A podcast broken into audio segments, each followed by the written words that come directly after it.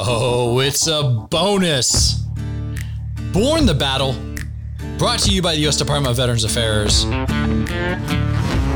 podcast that focuses on inspiring veteran stories and puts a highlight on important resources, offices, and benefits for our veterans. I'm your host, Marine Corps veteran Tanner Iskra. COVID update number nine. I didn't know if we were going to get to do another one of these, and I'll be glad when we no longer have to. However, an interesting doctor reached out to me within VA, not a veteran, but a doctor, with some interesting information about healthcare inequities in the country, healthcare disparities, how VA is studying that, how it all relates to COVID, how it related to the presentation of information behind COVID vaccines, and what VA is seeing in vaccine acceptance in different groups when compared to other healthcare systems in the country. So it's a data conversation slash episode, and I thought I'd share it with you as a bonus. Uh, please feel free to email me at podcast at va.gov and let me know if you'd like more sidebar conversations like this in relation to COVID 19 or anything else you might like. Now, prior to joining the VA, our guest was a medical officer in the Office of Analysis and Epidemiology at the National Center for Health Statistics at the CDC. Uh, there, he studied rural health disparities, analyzed linked hospital vital statistics data to identify care patterns that place patients at high risk for opioid poisoning death. Uh, prior to CDC, he was the director of the division in the Center for Quality Improvement and Patient Safety at the Agency for Healthcare Research and Quality that designed and produced the National Healthcare Quality and Disparities Report that was submitted that is submitted annually to Congress. He's also an assistant professor at the University of Maryland School of Medicine, and he's also an emergency care physician at the Baltimore VA Medical Center. Our guest is also a graduate of Harvard College, the New York University School of Medicine, and Columbia University's School of Public Health. He was a general internal medicine fellow at Columbia University and a Robert Wood Johnson Healthcare Finance Fellow at Johns Hopkins University. Dude's wicked smart. His research interests include disparities in access and quality of care, particularly in the application of the electronic health records, machine learning, and system science modeling to improve healthcare. And now for VA, he is the executive director for the Office of Health Equity for VA Healthcare. So without further ado, that was a lot of ado, I bring to you Dr. Ernest Moy. Enjoy.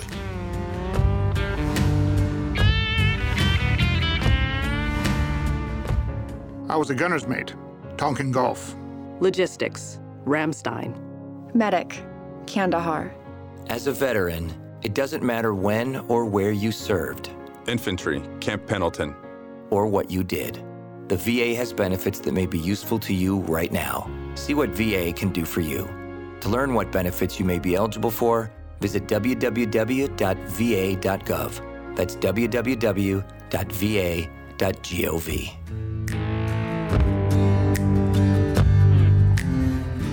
Doctor, how long have you been with VA? I've only been with VA for about three years, but I've been in federal service for over two, te- two decades. I saw that. I saw through the extensive bio that, that that is on the um, on the on the website there. Um, now you're you're not a veteran, uh, but before joining VA Healthcare, like you said, you've had a couple stints within other government agencies concerning healthcare disparities. Uh, given reports annually, also you've given reports annually to Congress during that time, you're uh, you've been at the Agency for Healthcare Research and Quality. Uh, what were you starting to? That's a whole mouthful uh, mm-hmm. of Beltway speak if I've ever heard one.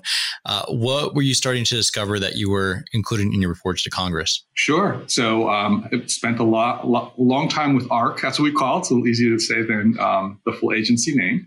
Um, acronyms. But what I do want to say acronyms. that you know the first interest in looking at disparities, you know, started way back in the, uh, in the VA. Um, like many of us, uh, I trained at the VA, was at uh, VA Manhattan uh, during my um, medical school, and okay. VA Philadelphia during residency. And then my first job was at VA Baltimore. And one of the things, you know, I observed was that you do see disparities among uh, different groups of veterans, and they tended to be larger outside of the VA because they all have affiliates than inside of mm. VA. And this really sparked a lot of my interest in, in disparities. You know, what can we do to address disparities? to make sure everyone gets the care that they need. Um, and my first federal position was at the at AHRQ, And one of our tasks was to uh, inform Congress about the status of quality of care as well as disparities in quality of care across the nation. And we produced reports every year. And what we saw was basically you know, what I had originally described, which is there are differences. Not everyone gets the same care. Not everyone achieves the same health outcomes. Um, there are ways for us to address that. And now it's just a matter of putting that into practice. Very good. Um, you were also a medical officer at the CDC in the Office of Epidemiology at the National Center for Health Statistics. Again, another Beltway label if I've ever mm-hmm. heard one. Um, there again, uh, you studied healthcare disparities, uh, focusing on rural healthcare. Uh, what were the biggest disparities between? I mean, what were you seeing as far as between urban and rural healthcare? Um, what are some of the things that you were discovering there? Mm-hmm. Okay, so you know, as for other kinds of disparities, there are many, many, many different kinds of disparities. And one of the things that the the center that I was at is, that would do is we manage all the death certificates and birth certificates. And so we were looking at mortality data and trying to look at differences in mortality. And we see huge differences in mortality rates between urban and rural areas. And then they're not getting smaller. They are uh, persistent. They are longstanding. Um, we see that the healthcare resources available to rural areas is getting worse. You know, rural hospitals closing, uh, not enough doctors. These are things that are not actually getting better. And so this is a major area of interest for us. I'm seeing that in my hometown and mm-hmm. back in, in Hoquiam, you know, Aberdeen, Washington. Uh, they're talking about closing down the local hospital there. Um, so I definitely see it from, from my, you know, hometown point of view. Um, were there any benefits that you saw in rural healthcare versus suburban or urban healthcare? Mm-hmm. So one of the things we do observe is that um, rural residents tend to have close relationships with their doctors when they have doctors. Um, yeah. They rate them more highly. They, you know, they feel like they, those doctors, maybe because there's fewer of them, you know, really know them. They will follow the advice of their doctors, and so, so that that is the benefit of having a smaller community. In urban centers, you know, like, like you come to the VA, I think we're pretty good. I mean, you know, you, you usually get the, the same doctors that you are used to seeing, but it's often yeah. as a team. There are handoffs, um, and, and, I think that's just less often in the rural area. Very good. Uh, you also linked uh, hospital vital statistics to, to data to identify care patterns that place patients at high risk for opioid poisoning death and develop new data visualizations and partnerships for disseminating health statistics. I had to read that because it's a mouthful of words that I didn't know go together. Mm-hmm. Um, can you can you give me an example of what you were talking about there? Okay, so um, part of the focus on rural areas, some of the things that you know brought to us our, to our attention, even though you know rural people will say we, have been tracking these differences of longstanding, but you know in the last decade we saw a lot of rise in death rates due to opioids and other substances in rural areas. Yeah People yeah. talked about this increase in deaths of despair. That's been a lot of it's been concentrated in rural areas, at least initially. And that was a lot of the focus of, uh, of these activities, specifically trying to identify if there are specific populations or specific places that this is the you know big situation at highest risk. In a lot of ways, it mirrors some of the things we do inside of VA, where we also do this kind of modeling to try to identify veterans at high risk for an adverse outcome uh, from opioids. Okay. Um, and the difference, one of the reasons I came to the VA is when we do this modeling outside, we, we, we do our models and we say, okay, yeah, these people you have to be worried about. And um, healthcare providers, you need to be pay attention to this, right? Whereas inside the VA, it's like we can do the same thing and say these people are high risk. And now it's healthcare providers do something, but there are healthcare providers. and so they can actually do something and they actually do it yeah. and reduce these, ad- they use the algorithms to review, uh, reduce the rates of adverse events among people on opioids. So, with the opioid epidemic, were you seeing it not just as a veteran issue? Because you know we did mm-hmm. have a, a, a, problem with that in, in, in the veteran population, but were you also seeing that in the greater population as mm-hmm. well? Yeah, definitely. It, it, was not. It's not a veteran pop- issue. It, this is a generic, nationwide kind of issue. Um, you, you know, I mean, it, so like like so many of the things that we see affecting veterans, um, we can we can do things to them once they get into our system, but they live in communities. And so the thing, yeah. same things that are, affect their communities affect our veterans. And until we can bring them into our system and do our, you know, magic on them, it, it, their rates, their circumstances, their risks mirror what they experience in the community. Doc, I bring all this up to give whoever may be listening some background in that you've studied healthcare disparity for for in America for a very long time. Uh, for how, about how many years? You figure? Oh, God, 25 years, 30 years. 25 long, years. Yeah, long. I know it's right. And, and I have the most boring career of all, right? I just keep focusing and studying the same thing. Well, that's how you become an expert in certain certain things. If you if that's your focus, you're, laser focused on it. You're gonna you're gonna be someone that people look to in, in a specific area of focus. Absolutely. And, and we um, can having that long view of it. We can also I can also talk about you know changes that have happened over that time course, which may not be as apparent to people who are only looking at a shorter time frame. So a lot of people you know complain, and we, do this all the time, saying, "Oh well, you know, it's just been we've known about this disparity for such a long time, and it hasn't changed." But it actually has changed. And so when we first started looking at disparities, you know, 25, 30 years ago, we would get pushback saying this really doesn't exist. This is just an artifact. Um, we don't believe it exists. And over time, as we've developed the information and really shown healthcare providers that this is not just some theoretical construct, but this is your care to these patients. And look, there are disparities here. I think we've reached the point where most of the healthcare system understands that there are disparities. And now they're focused more on how to deal with them. And that's the challenge, as opposed to the state of denial that they don't exist. Sure. What's been the biggest thing in 25 years that you've seen as far as changes in healthcare disparity? Mm-hmm. So we, as overall, outside of VA, we have seen uh, generally a narrowing of healthcare disparities. Um, at the beginning, the big focus was racial and ethnic kind of disparities, and we still do see those disparities, but we also see many other kinds of disparities as many other populations have received attention. So 30 years ago, no one thought about looking at, for instance, sexual orientation, you know, as a disparities issue. But when we look at it now, we see that it has a huge effect that, you know, sexual minority people in general are very, very disadvantaged in the care that they get. They're very, very stressed out by the circumstances in which they have to live. And it's something we didn't even think about looking at, you know, 30 years ago. So there, there's those kinds of changes. So you're looking at different types. Uh, you're you're separating the population by race, by uh, sexual orientation, by socioeconomic issues, and trying to figure out better ways to sit to take care of everyone. Um, now you're applying this knowledge to the current issue of vaccine acceptance. Um, with VA's Office of Health Equity, are you studying the healthcare disparity via socioeconomic, rural versus urban, by race, or all of the above? You name it. We, we, we, we, have looked at it all. You know, part of it's shotgun because when this all started, we weren't sure what was going to be important. Because, um, you know, the beauty of having a big system like the VA with both researchers and, and healthcare providers is that we could see very, very early on. So more than a year ago, last March, you know, we were seeing that signal that uh, that COVID infection was not evenly distributed across our veterans. Um, that we were seeing much, much at that point, much, much higher rates among certain, certain racial and ethnic groups. And so we need we knew that we needed to do something about it. We just couldn't um, uh, leave it. What were some of the factors? What, what, do you think were some of the factors of that? Was it just living in close quarters, uh, being in a, more of an urban environment? Um, what, what, do you think some of the factors were? Mm-hmm. So there were a lot of factors that we considered, but one of the things, again, is a big system, is that we set our researchers to go and look to see what happened during past pandemics. And I think what happened during past pandemics has played out now. What they found is the major determinant is occupational exposure.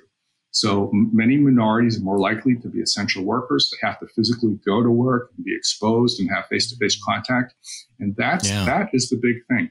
It's not that different groups are less likely to do masking and social distancing and washing their hands and all those different kinds of things. It's that it's that it's their exposures. The, the, chance of being exposed. Inter- yeah. Interesting. Mm-hmm. Interesting. Um, in terms of vaccine acceptance, uh, what are you seeing in these in these factors in these in these different sections? How is it all breaking down? Mm-hmm. So what we're seeing now, and this is looking at our data, the VA data, which is different from what's outside.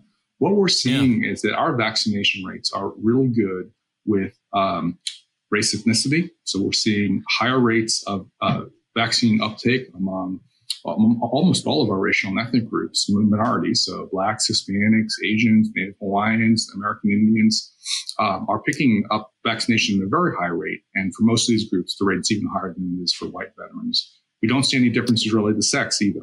And what we're seeing is that rural veterans are the ones that are not picking up the vaccine as quickly as the urban veterans. And so that's where we see our gap. That's where we see a major focus area is. So you're seeing, and that could be across uh, racial lines and ethnic lines and things like that. It's just rural versus urban. There's a lot of that. Yes, there is, but we can actually look at it cut up, sliced up by race, ethnicity, and by rurality. Yeah. And um, what we see, for instance, is in the urban areas, it's pretty even again across the racial and ethnic groups. And um, in the rural areas is where we see some differences. So, for instance, American Indians, they're like, less likely to get vaccinated at VA out in the rural areas. We think that may be in part because Indian Health Service has gotten to them and have gotten their vaccination through that system more quickly than they could through us. Interesting. Um, this is all interesting. Uh, so you're saying that th- this data, the VA's data, is a little bit different from the outside data. What are you seeing as far as the differences mm-hmm. what, between what VA is doing and what what outside the VA is doing? So what we hear from outside the VA is that they're seeing significant racial and ethnic differences. That you know minority veteran, minority people are less likely to uh, get vaccinated than um, than than white Americans, and we do, we're, we're simply not seeing that inside the VA. Why do you think that is? Well, I think there's a lot of different reasons. Um, I mean, our, we're a healthcare system first, so that's that's the biggest difference in my mind. So a lot of places, you know, you have to figure out if you're eligible for a vaccine, and you have to go through all this rigmarole to sign up. Um, yeah. Around here, it's like click, click, click, click, you know, for days, and then eventually you might get an appointment. And so it is both um, impersonal, dependent upon the patient, and then difficult.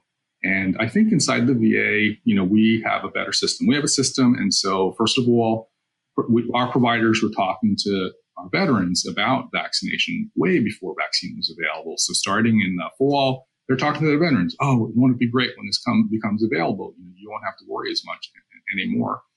Um, you know, in our system, we know our patients, and so we can call them up. And a lot of VAs have been doing that. Call them up. You're eligible for vaccine now. Do you want to get vaccinated? And if you do, they say, "Oh, when do you want to get vaccinated? We can set up an yeah. appointment for you."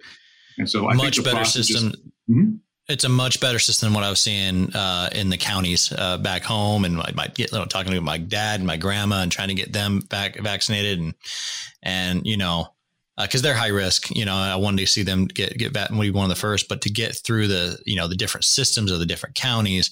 Whereas I think, yeah, you're right. VA was a much you know streamlined process throughout the entire country compared to others. I could see where that would be a difference. Um, by now, we've seen over 2 million veterans vaccinated at VA facilities. Refusal rates have been at 3.5%. Is that low or high? Um, I think that that is probably right where we are. Let's put it that way. Um, yeah. I, and, but it's a it's a really squishy number, and so there, this part of the squishiness uh, relates to the fact that um, you know what is a refusal. So I look at being a data person, I look at the data and I say, oh, you know what? There's a chunk of the people who refuse, the veterans who refuse vaccine, and then they get it. so the refusal is not definitely, I'm never going to get this vaccine because I see them getting it. It's it's it's yeah. more a refusal. I'm not ready to sit to get to to sign up for an appointment to get it right now. And I also and I think yeah.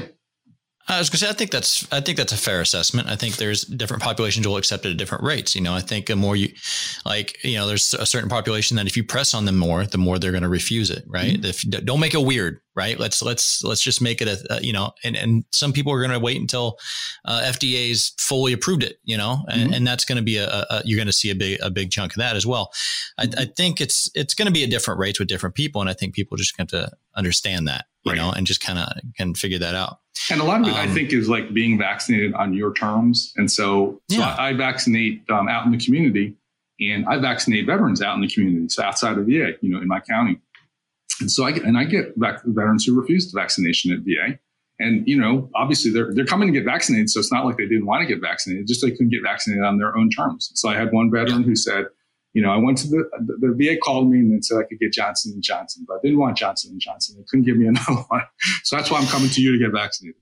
That's a refusal. I I think it's gr- I think it's great that you know I mean we're, we're really what the only country in the world that has three different types of vaccination. So Americans mm-hmm. are getting a little choosy, right? Mm-hmm. It's like okay, I want the want the I want the Moderna, or I want the Johnson and Johnson, or I want the Pfizer, and mm-hmm. and and they're doing their own research, and that's that's all good things, you know. And I think it's I think we're lucky to be in a country where we have three different types of of, of vaccinations for the for for COVID 19 mm-hmm. uh, I'm just I'm waiting for someone to say I want all three, right? And just be like, uh, maybe we'll one one ring to rule them all type of thing, you know.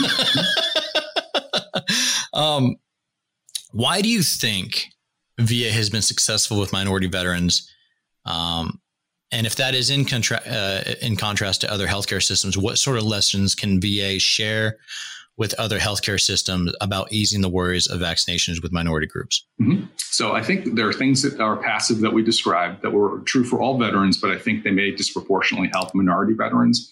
And so um, these are people that we're connected with. They're, they're, not strangers. They trust their providers. They trust other veterans. Um, they, they know the VA system. Uh, so I think that helps us out. But it's you know it's kind of passive. Uh, we have these systems to go reach out to them and kind of get them in for vaccination again, a passive process. In addition to all that, you know, VA has been doing some very things, important thing to think actively. So very early on, we are concerned about uh, vaccine hesitancy.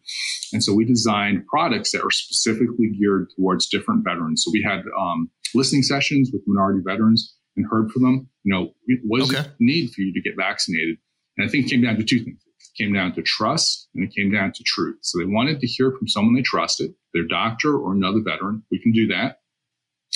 And they needed to hear the truth. They wanted to hear scientific evidence. They didn't want to hear all this rhetoric. So we have compiled the scientific evidence, evidence, for instance, to show that no, you know, yes, in fact, you know, there were tons of uh, um, minority peoples who participated in the vaccine trials, tens of thousands. It's not like this is not. Was there a, was there a time when when people were under when, when minority groups were wondering if they were mm-hmm. part of the trials? Yes, so that was a, that was a big thing that was flagging. It's like okay, well, we you know we know a lot of uh, clinical trials is you know basically you know affluent white males are, are in the trials, and so this is like that. We don't know if this is actually just relevant to us. But Interesting. these vaccine trials are different. They have tens of thousands of minority people participating in all these vaccine type trials. We have very, very good evidence that it is safe and effective for everybody. Um, and so that, you know, that was one of the things that we targeted to make sure that information was available to debunk any kind of potential issues related to that. We also did outreach. So we spoke to different kinds of groups um, so that we could talk to them specifically about the vaccination, its importance, and try to overcome some of these vaccine hesitancy issues. What were some of the issues that you were seeing? Uh, what was like some of the larger, were there some of the larger myths that you had to debunk? Well, mm-hmm. one being the one being the um, you know the fact that nobody was in Charles, that that no minority groups were in the trials. I'm sure you had to, you, that was probably pretty easy to debunk. What are some? What was? Give me give me another one. What was another? See, another big one that we had was they told us, you, you especially African American veterans, that you had to talk about Tuskegee. You can't talk about um, you know uh, trials or anything that's experimental without addressing Tuskegee. And so we do. What's that mean? Oh, so in, Tus- in these Tuskegee trials, these, this is from decades and decades ago. Um, African Americans were um, enrolled in these uh, syphilis trials they weren't trials. They, they were they were monitoring people with syphilis over time to see what happened to them. And even after treatment became available, even after effective antibiotics were developed, they weren't offered treatment. So they wow. never they never got treatment. And yeah, this is a, you know a, black eye, obviously, in medical research. But, yeah, you know what we emphasize is the issue then was they were never given the autonomy and the uh, right to decide for themselves about what they wanted, what kind of care they wanted, what they wanted treatment. And right now, we're trying to do the reverse. We are trying to make sure that everyone has the information they need to make an informed decision about vaccination. Um, the right one for them and their families. We're not saying it has to be yes, because I don't think it has to be yes. I mean, I know, I know I want to wait. That's not unreasonable if you can protect yourself. Um, yeah. Making sure that it is in the veteran's hands to make that decision. So we, we, we argue that it's, it's, it's a total opposite to Tuskegee, where they weren't given the right to decide. Here we're trying to make sure everyone has the right to decide. And I think we're going to be at a point now soon that the supply is going to overwhelm the demand, and we're actually going to have some left over. And it's like, okay, whenever you want it, it's there. Mm-hmm. Uh, all the all good things. The VA does a very good job on the medical side. I don't know of anybody that has any complaints. My primary care doctor is probably the best doctor I've ever had in my life. He was one of my friends, good patient of mine. He only comes once a week, but I enjoy I enjoy him. She comes in special. Yes, early I in the do. morning. Early in the morning. For me. That's exactly why I choose VA. Choose VA today. Visit va.gov. I want to thank Dr. Moy for reaching out to me. You can find more information about Dr. Moy and find the email to reach out to him at va.gov forward slash health equity forward slash OHE underscore leadership dot ASP. That is all we have for this episode. As always, if you like this podcast episode and you want to hear more as they come out, hit the subscribe button. We're on iTunes, Spotify, Google Podcast, iHeartRadio, pretty much any pod catching app known to phone, computer, tablet, or man. Or those, you know, those echoes, those dots, we're on those as well. For more stories on veterans and veteran benefits, check out our website, blogs.va.gov and follow the VA on social media Facebook, Instagram, Twitter, YouTube, which there is a whole playlist of Borne the Battle on there, Rally Point, LinkedIn, Pinterest, DEPT Vet Affairs, U.S. Department of Veterans Affairs. No matter the social media, you can always find us with that blue check mark. And as always, I'm reminded by people smarter than me to remind you that the Department of Veterans Affairs does not endorse or officially sanction any entities that may be discussed in this podcast, nor any media products or services they may provide. I say that, but I say that because the song you're hearing now is called Machine Gunner, which is courtesy of the nonprofit Operation Song and was written by Marine veteran Mark McIlhenny, Nashville songwriter Jason Seaver, and Michael Duncan. Thank you again for listening, and we'll see you right here on our regularly scheduled Monday episode coming up. Until then, take care. We gotta get them one way or the other. Machine. Firefight, bullets fly, day and night till we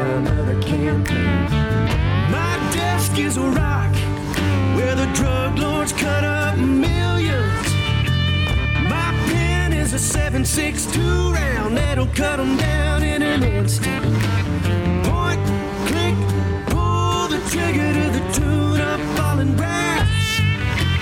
Full benefits and a purple heart and a Russian-made bullet in my back. Raining down lead, punching that clock.